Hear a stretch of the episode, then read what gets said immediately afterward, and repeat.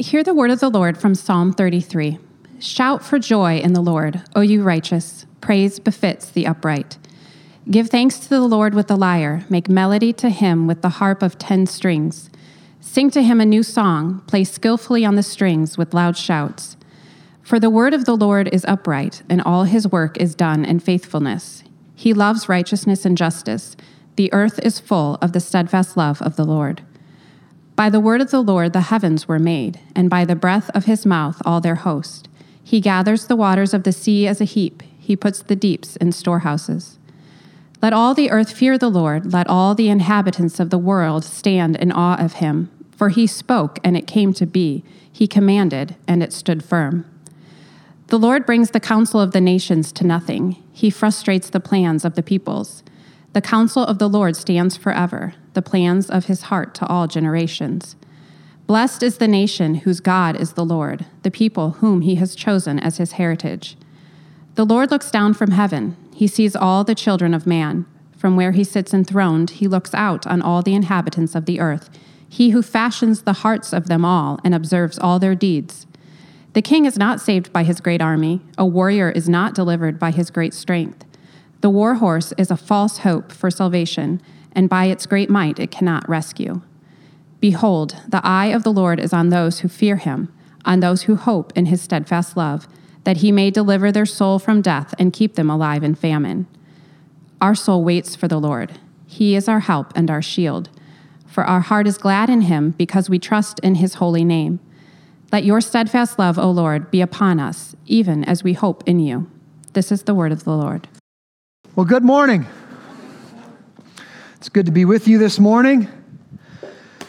My name is Justin, and uh, I'm one of the pastors here at the church. And for, th- for those of you who are just joining us, we are in the middle of a sermon series where we are studying why we do what we do on Sunday mornings. And I've heard from several of you that this series has been eye-opening for you, a little bit of an awakening, that you never knew why our service took on the shape that it did, that it's a lot different than any other church you've ever been to, or a lot different than anything else you do during the week. Well, that's exactly why we're taking the time to work through why we do what we do, piece by piece of our Sunday morning gathering. So if you remember, one of the first things that we realized in this sermon series was that our gathering is primarily about God and only secondarily about us. According to Scripture, there's only one way that man can approach God and enter into his throne room and worship him rightly, and that is through the gospel of Jesus Christ. And the gospel of Jesus Christ takes a certain shape or has a certain shape. And therefore, if our service is to be gospel-centered, our service needs to take on the shape of the gospel. And one of the benefits of that is then the, the, the gospel itself will actually shape us, or the gospel will actually form us. That's why our gathering looks the way that it does. It is formed by the gospel and is meant to form us in the gospel. Now, here's, the, here's what I've discovered over the past ten years of doing this. You will only take this as seriously as you take the Scriptures themselves. Now I'm going to ask you, and you don't have to answer this out loud, please don't. How seriously do you take the Scriptures? For most people in our society today, the Scriptures are nothing more than moral fables meant to teach us how to be nice people. They're just another approach to metaphysical questions, or you know, what's going on in the universe, and who am I, what's spiritual, et cetera. Most people in our culture do not believe the Scriptures to be what they themselves declare themselves to be, the divinely inspired words of God himself that are meant to be our only rule of life and faith. Cornelius Van Til, a Dutch-American philosopher and theologian from the twentieth century, once said this: "This book is authoritative in everything it addresses, and it addresses everything." That means if we want to obey God, if we want to live the good life, If we want to build a church that honors God, or a family that honors God, or a society that honors God, we must com- com- we must consistently go back to the scriptures and reform our faith and practices according to the Word of God and not according to our cultural desires and wants and wishes. So what we're doing through this series is we're going back to the Bible week in and week out, and we're set, we're asking the Bible and God himself, what does God want us to do when we come together on Sunday morning? And the overarching answer is worship God, right? But then there's some nuts and bolts to that. He gives us some specifics on the right way to worship the right God, or the right way to worship the real God. And one of the things that, if you've been with us for a while, we saw how God calls us into worship himself. What the pastoral welcome does is kind of sets the tone of the service. And Rob did a great job last week of talking about why we confess our sins and why we read the absolution week in and week out. And one of the things that we do every time we're together is we sing to God. So that's what we're going to be talking about this morning. Why do we sing? Why do we sing? Now listen, I've never preached about singing before. And as I got into studying it, I realized, oh man, this could be a whole series. Uh, but I've only got one week. And so what I decided to do is I'm not giving you ten reasons why we sing. I'm just going to go to Psalm thirty-three, and I'm going to give us three reasons why we sing from Psalm thirty-three, and we'll let it be, be enough for today, okay? So I'm not exhausting this topic, but I'm giving us three reasons why we sing from Psalm thirty-three, and before we jump into that, let me pray and ask God's blessing upon us this morning. Father, we need your word to straighten us out. We need you to direct us. We need your word to be the light to our path. We need you to, to direct our steps. There's a way that seems right unto man, and that way leads unto death, and we need you to interrupt that path of destruction that we are all hell-bent on following if left to ourselves. Would you interrupt that? Would you allow your sheep to hear your voice this morning?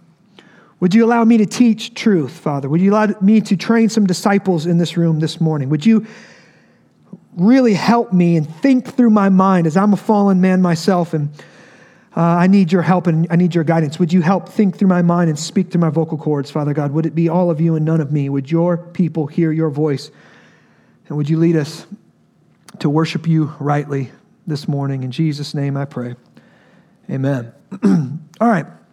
So Psalm thirty-three, I see at least three reasons why we sing when we come together each week. Number one, I'm just going to give you all three and then we'll break them down. Number one, we were created by God to sing to God. Number two, God's words and God's works demand it. And three, singing to God is worshipful warfare. That's where we're going today. We're going to look in detail at each one.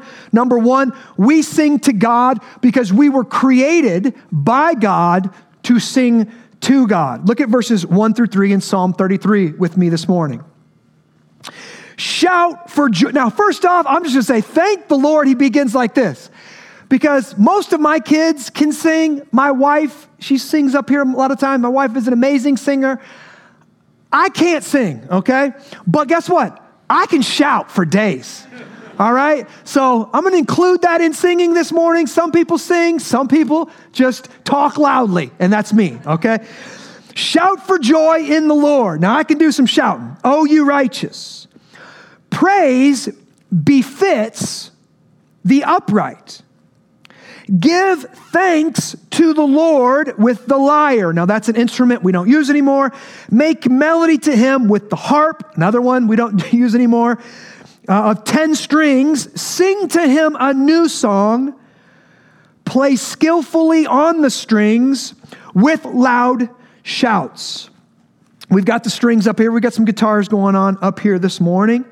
All right, so this psalm begins with a call for the congregation, that's the righteous or the upright, to worship God with music and enthusiasm, right? Don't come in dragging, right? Shout for joy, he says.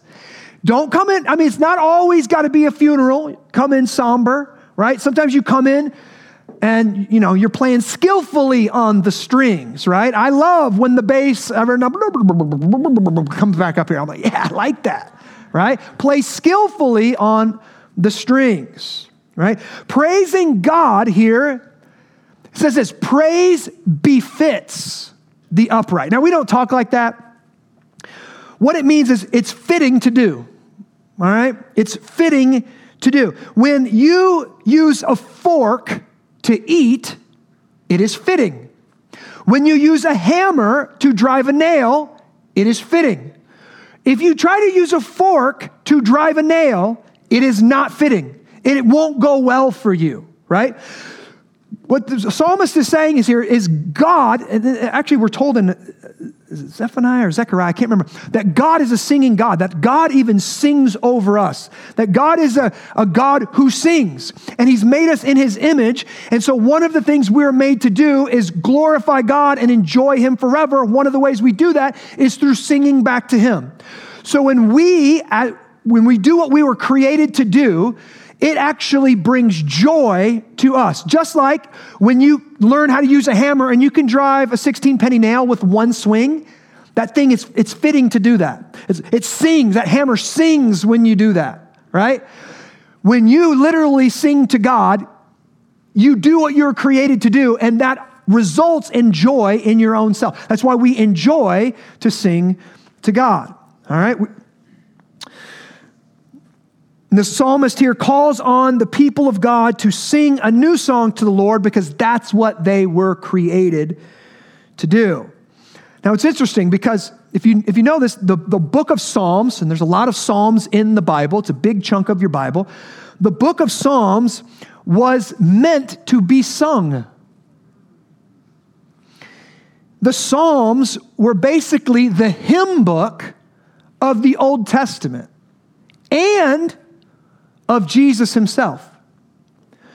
Two of the gospel accounts, Matthew and Mark, both record Jesus singing a hymn after sharing the Passover with his disciples before going to the Mount of Olives where he was betrayed unto death.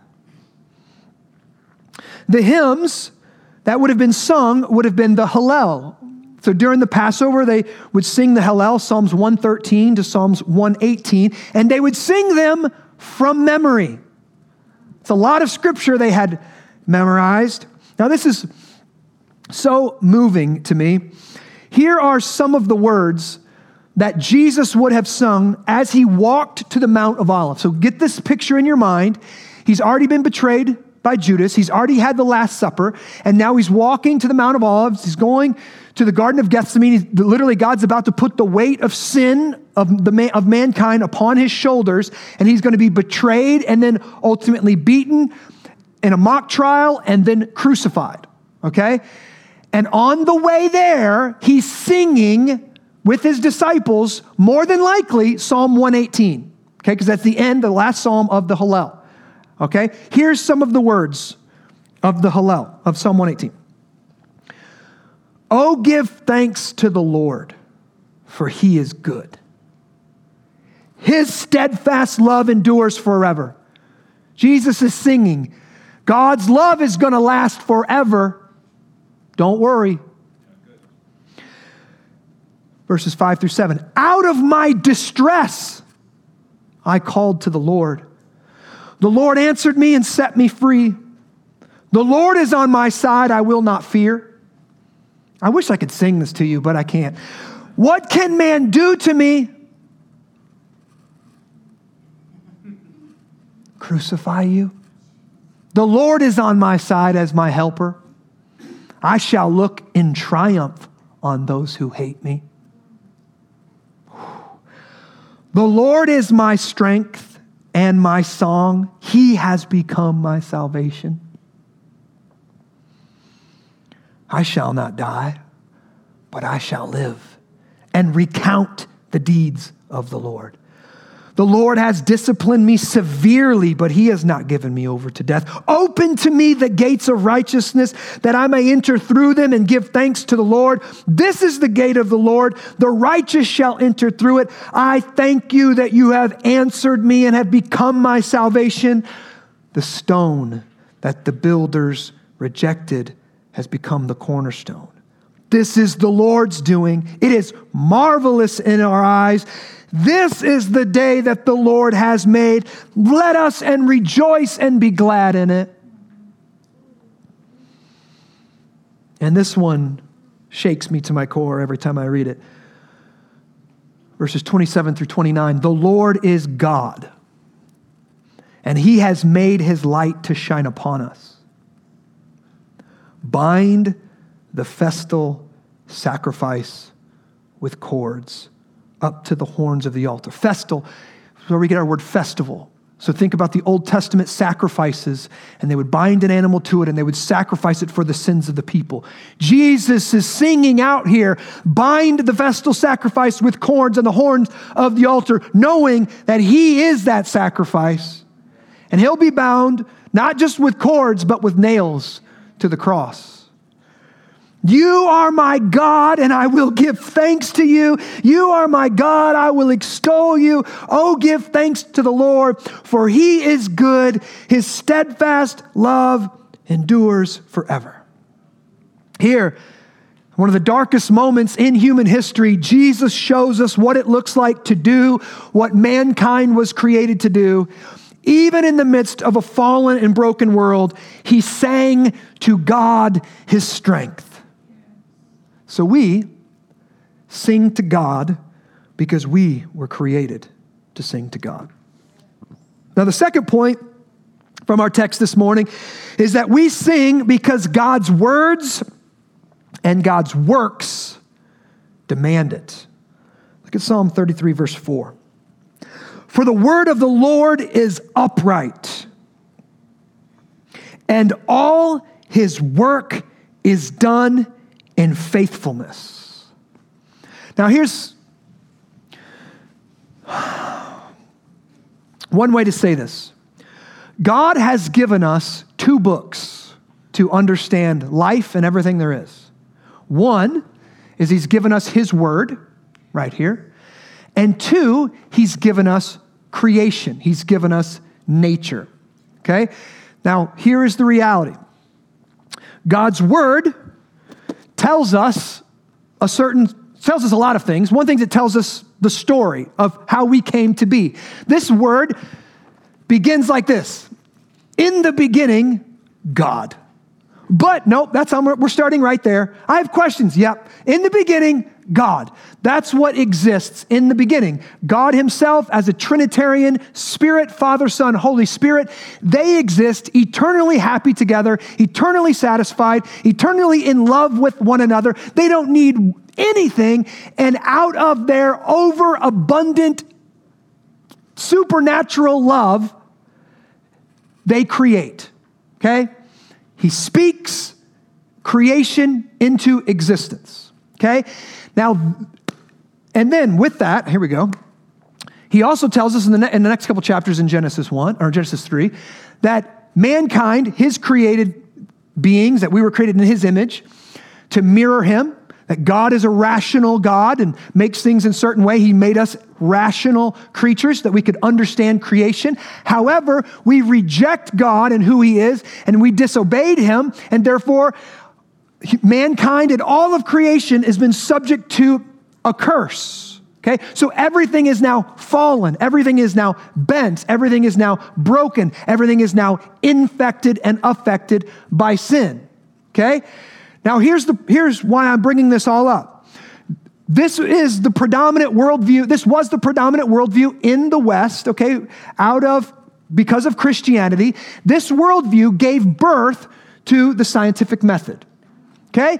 God is a rational God. He's created a rational universe. We are ra- rational beings in his image. Therefore, we can understand his creation, the second book, through rational means, like the scientific method. But what happens in the seventeenth, eighteenth, nineteenth, twentieth century is mankind decides to divorce themselves from the God of the Bible. We don't believe in the God of the Bible. All we believe in rationality. Even though they have no source to act, they have no foundation to believe in rationality, and the Matrix teaches you just this good, right? How can you trust your brain if it's just electrical impulses going through your brain? How can you trust your feelings if it's just electrical impulses going through your vein, brain, right? That's the reality. That's science divorced from a creator, a rational God who created things. Now, here's the problem. When you divorce yourself from God and you divorce yourself from scriptures, scripture is meant to be the lenses that we understand creation through. We can't just pick up creation where it is right now and, and say, oh, this is how things are, because creation has been cursed, right? So we're studying a cursed creation right now, and this is where scientific materialism and the worldviews that follow that go off, and you get things like survival of the fittest and and nihilism, like there is no moral values anymore, there is no universal truths anymore, right? Because we're trying to study creation without the lenses of scripture that we need to understand creation, okay? So he says here, God's word and God's works. Now we have to kind of hold these things together, the scriptures and creation. Both of them testify to God's power and might and goodness, but we need God's word to help us interpret the creation.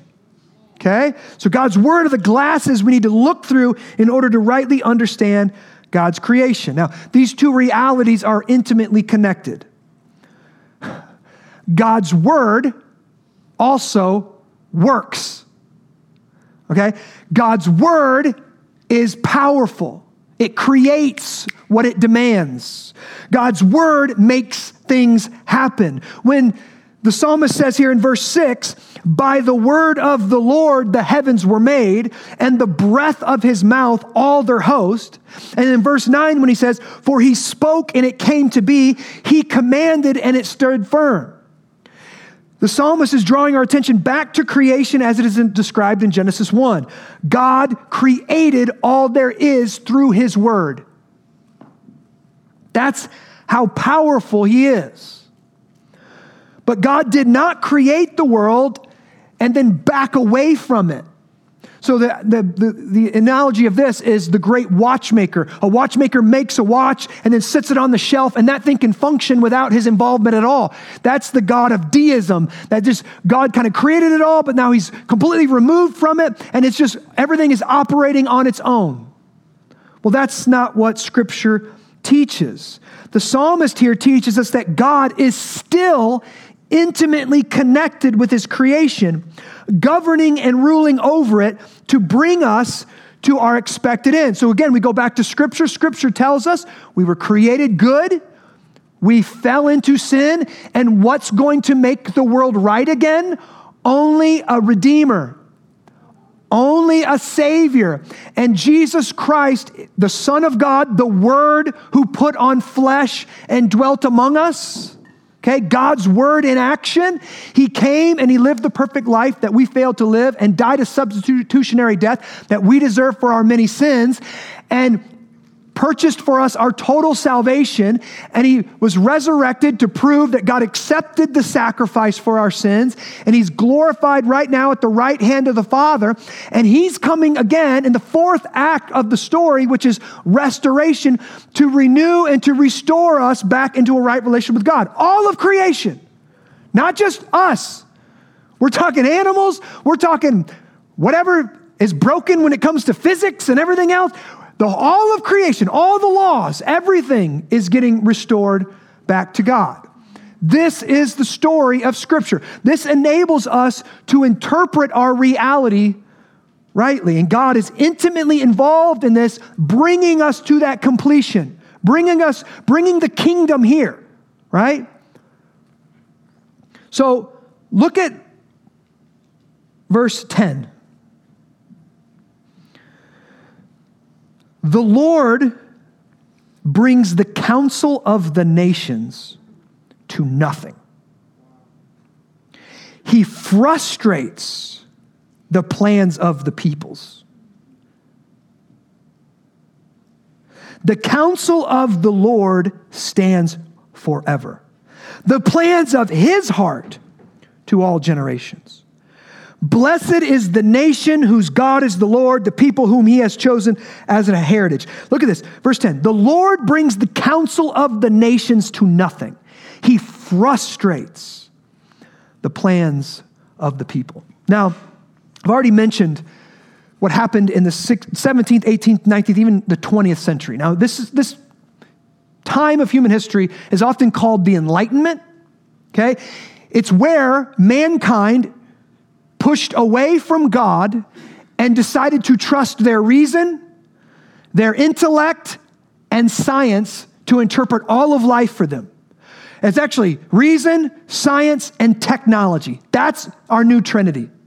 Our new Trinity is reason, science, and technology. And we believe if we trust in human reason, and we trust in science, and we trust in technology, here it is, humankind can usher in utopia.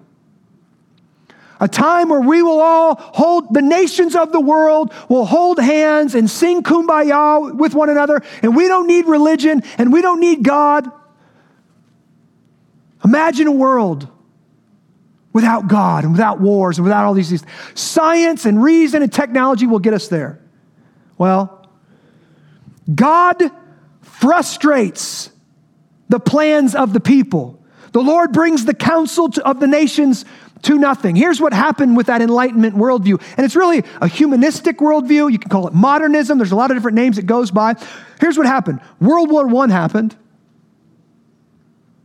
The most enlightened people on the planet went to war with one another. Here's what happened again. World War Two happened. The most intellectually advanced society on the planet was Germany at the time. And they used that intellect. They used that science. They used that reason. They used that technology to do horrible things in the name of science and human flourishing and all these different things. So that, that, that modernist worldview kind of took a death blow. But then it's this plan of humans that just won't die. And then all of a sudden, it starts rising up on the scenes again, and, and we, we start trusting. It's just, it's, it's, it's reason and science and technology, and then what happens? And then nine eleven happens.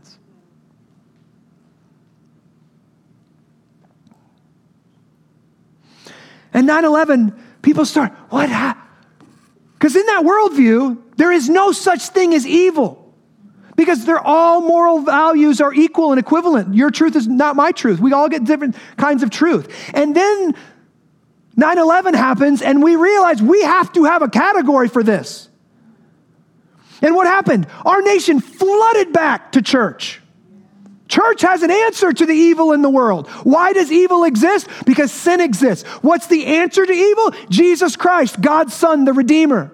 He's going to usher in the new heavens and the new earth. Mankind can't usher in utopia on their own because we're all sinful and we're all broken. And yet, here we are today, twenty years after nine eleven, and it seems we're in the same place again.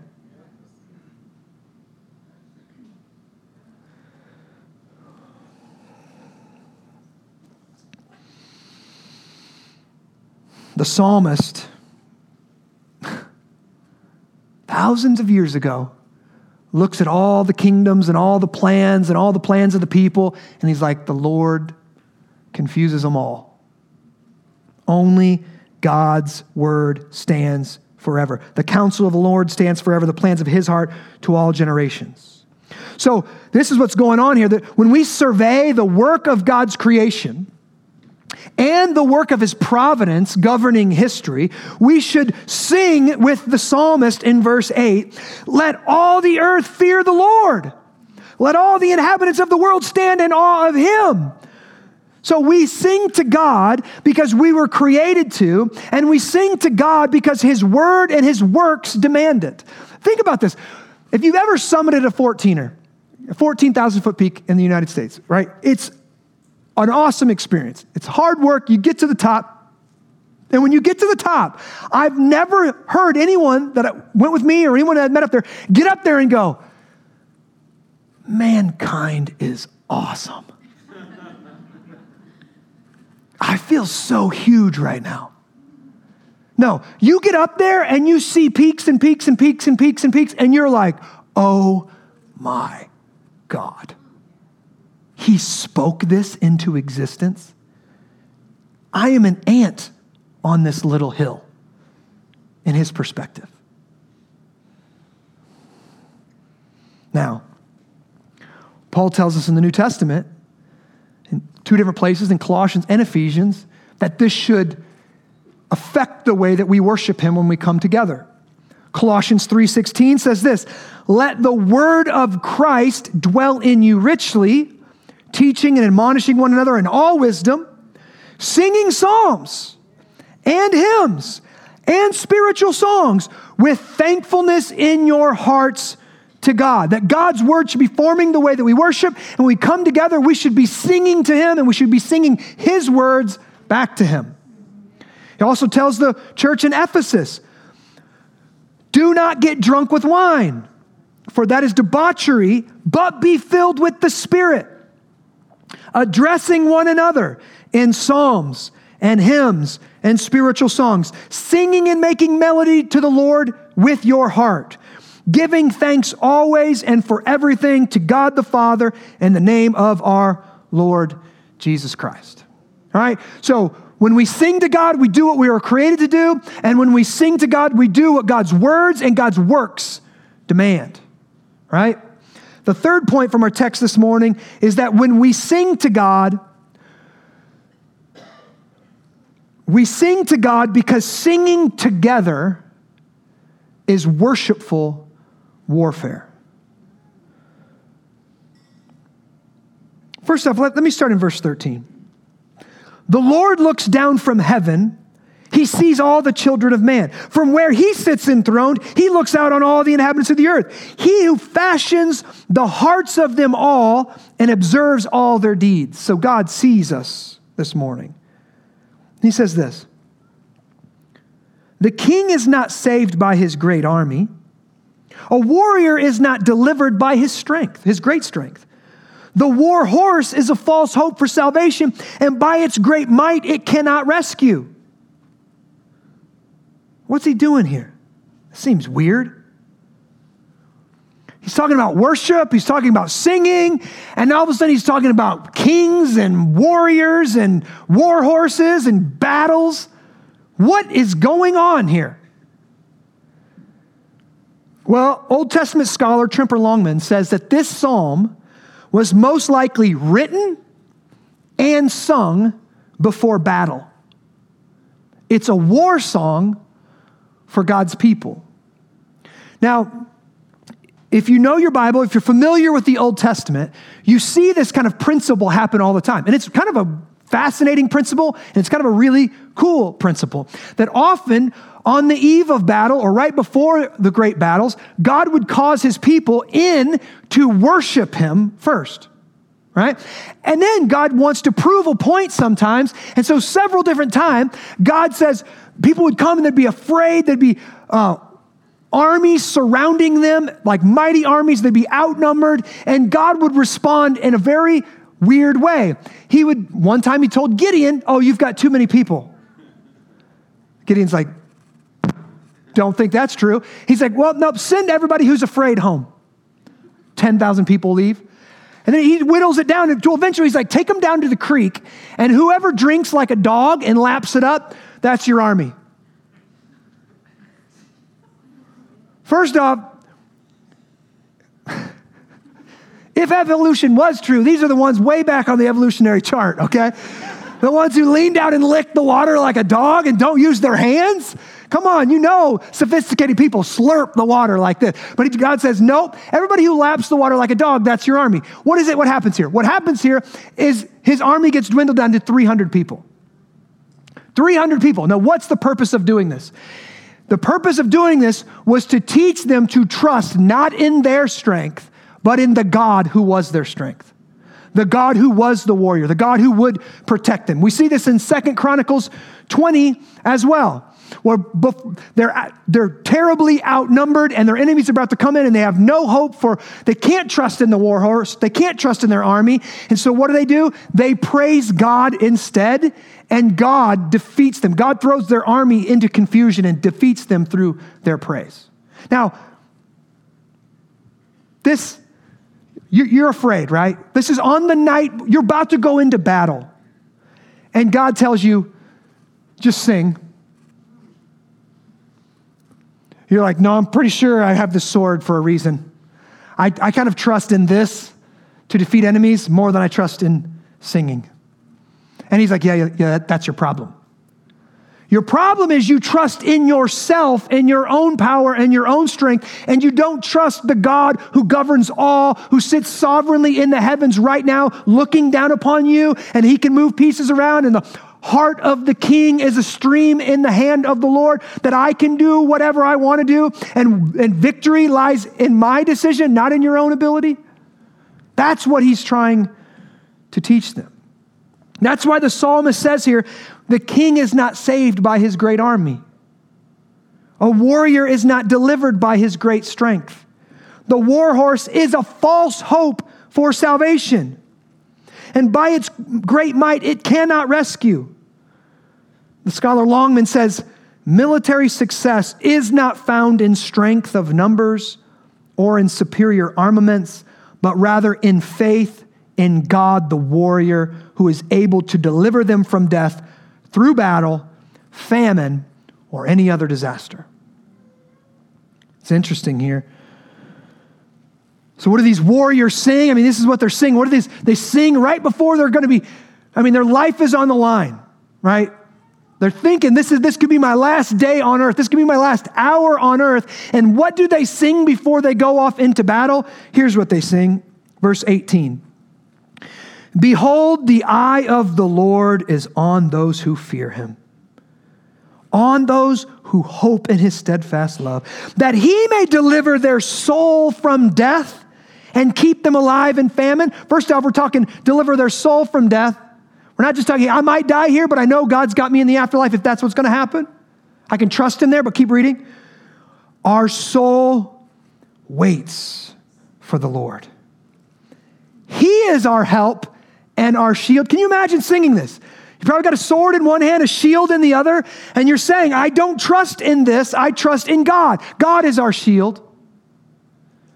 For our heart is glad in him, because we trust in his holy name. Let your steadfast love, O Lord, be upon us, even as we hope in you. So here we see that singing to God is worshipful warfare. It is meant to draw our eyes up off our current situations, off our current problems, our current fears, and our enemies, and lock onto a faithful, all-powerful, all-righteous, sovereign God that is meant to fill us with the courage we need to remain faithful in our day-to-day lives, no matter how difficult they become. What do you need as you're going off into battle? You need a glimpse of the big sovereign God who is for you and has placed his steadfast love on you. That's what you need. Now, let me clarify something. See, Karl Marx once said that religion is the opiate of the masses. And by this, he meant that religion tends to get people to think or to focus on the afterlife, and that makes them a little more docile in their present circumstances. He believed the reason why the poor didn't rise up in revolution against the rich, because their religion actually held them back. Well, that may be true for most religions, but that is not true for Christianity. Christianity doesn't teach this at all. We don't ignore our problems and worship God and then get some kind of high that enables us to just sit back and endure them.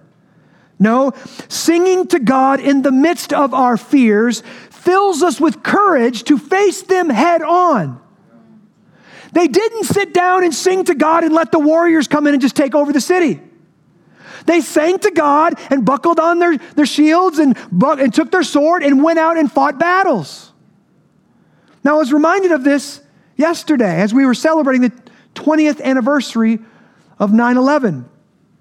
And the story of a man named Todd Beamer and of United Flight ninety-three. And this was getting shared around. I know they made a movie out of it. It was getting shared around a lot of different places. Now, if you didn't know, Todd Beamer was a Christian.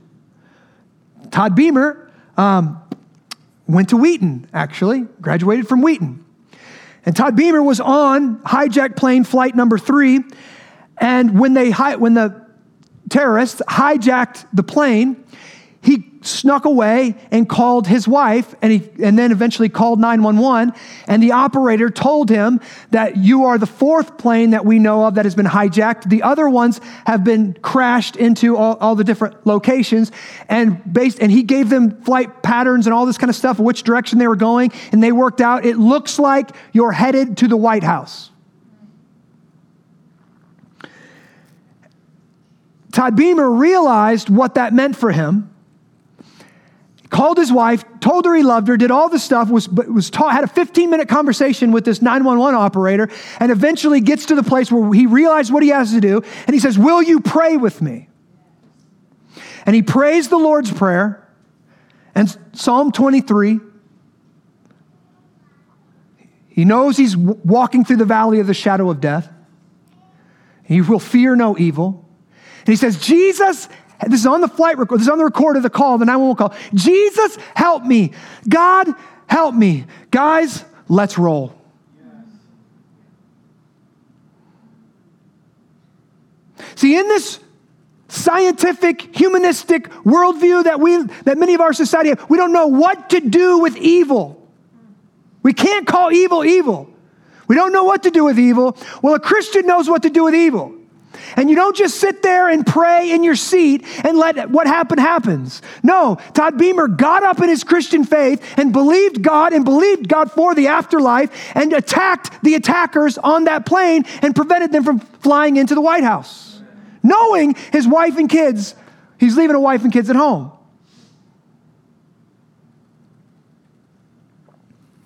See, we worship, and that worship fills us with courage to be faithful to God in the real stuff of life. Amen.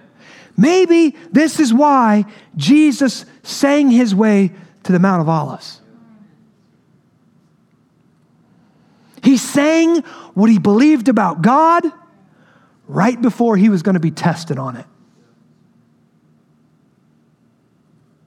He was doing worshipful warfare on his way to his greatest temptation and trial,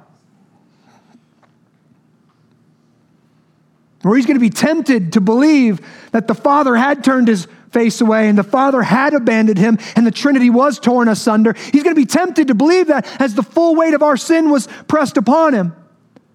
But he had to remember, the steadfast love of the Lord is forever. He will not forsake me. The same is true for us. One of our greatest weapons against the enemy of our souls is singing scriptural truths about God. Remember, we are in a war, but most of the time, I mean, sometimes it's flesh and blood, right? With nine eleven, things like that, that's flesh and blood. Real evil people trying to do evil things. Requires flesh and blood to act. But Paul reminds us in Second Corinthians ten three, it's not always flesh and blood. For though we walk in the flesh, we are not waging war according to the flesh. For the weapons of our warfare are not of the flesh, but have divine power, look at this, to destroy strongholds. Destroy. They're violent. They're, they're, it's warfare language here. We destroy, but what do we destroy? It's not talking about people. We destroy arguments and every lofty opinion raised against the knowledge of God, and take every thought captive to obey Christ. See, Christianity does not expand through flesh and blood domination. We expand across the globe by preaching the gospel, and free people believe the freedom of the gospel. That's how we expand. Islam, they can take it by force and they can take it by sword. That's not the, that's not how we fight our battles. Our battles are primarily up in our head. Thoughts, opinions, philosophies, lies.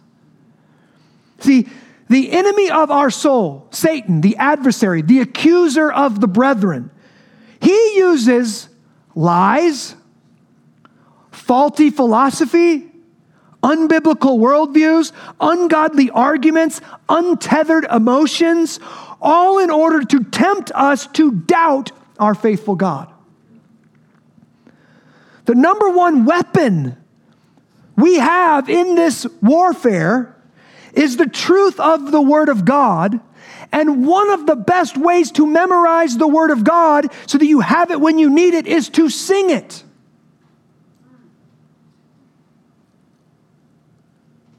Sing it until you memorize it. So that when your enemy comes in like a flood, you can lift up a standard against him. It's one of the most biblical pictures in the, the heinous history of our country with slavery was the African-American slaves who could sing while being beaten, while being mistreated. They would sing scripture in the fields. Now you, you can literally take our bodies, but you can't take our souls.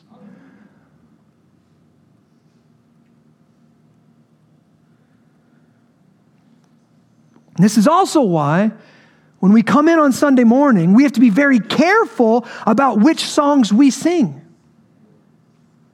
See, too many so-called modern worship songs sing more about us than God. Just about us, our feelings and our desires and our wishes. Listen, we don't need to sing more about our feelings and our thoughts and our desires. Turn on the radio for that. We need to sing God's word.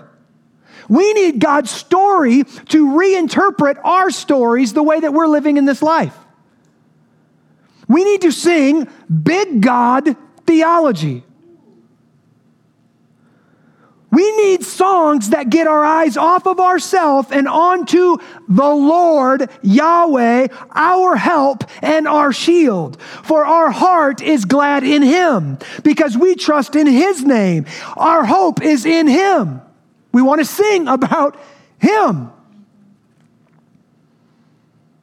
So, we sing because God created us to sing to him.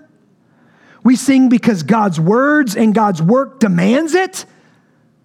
And we sing because we are in a spiritual battle, and singing to God is worshipful warfare that can fill us with courage now and help us remain faithful to God in the midst of our conflict.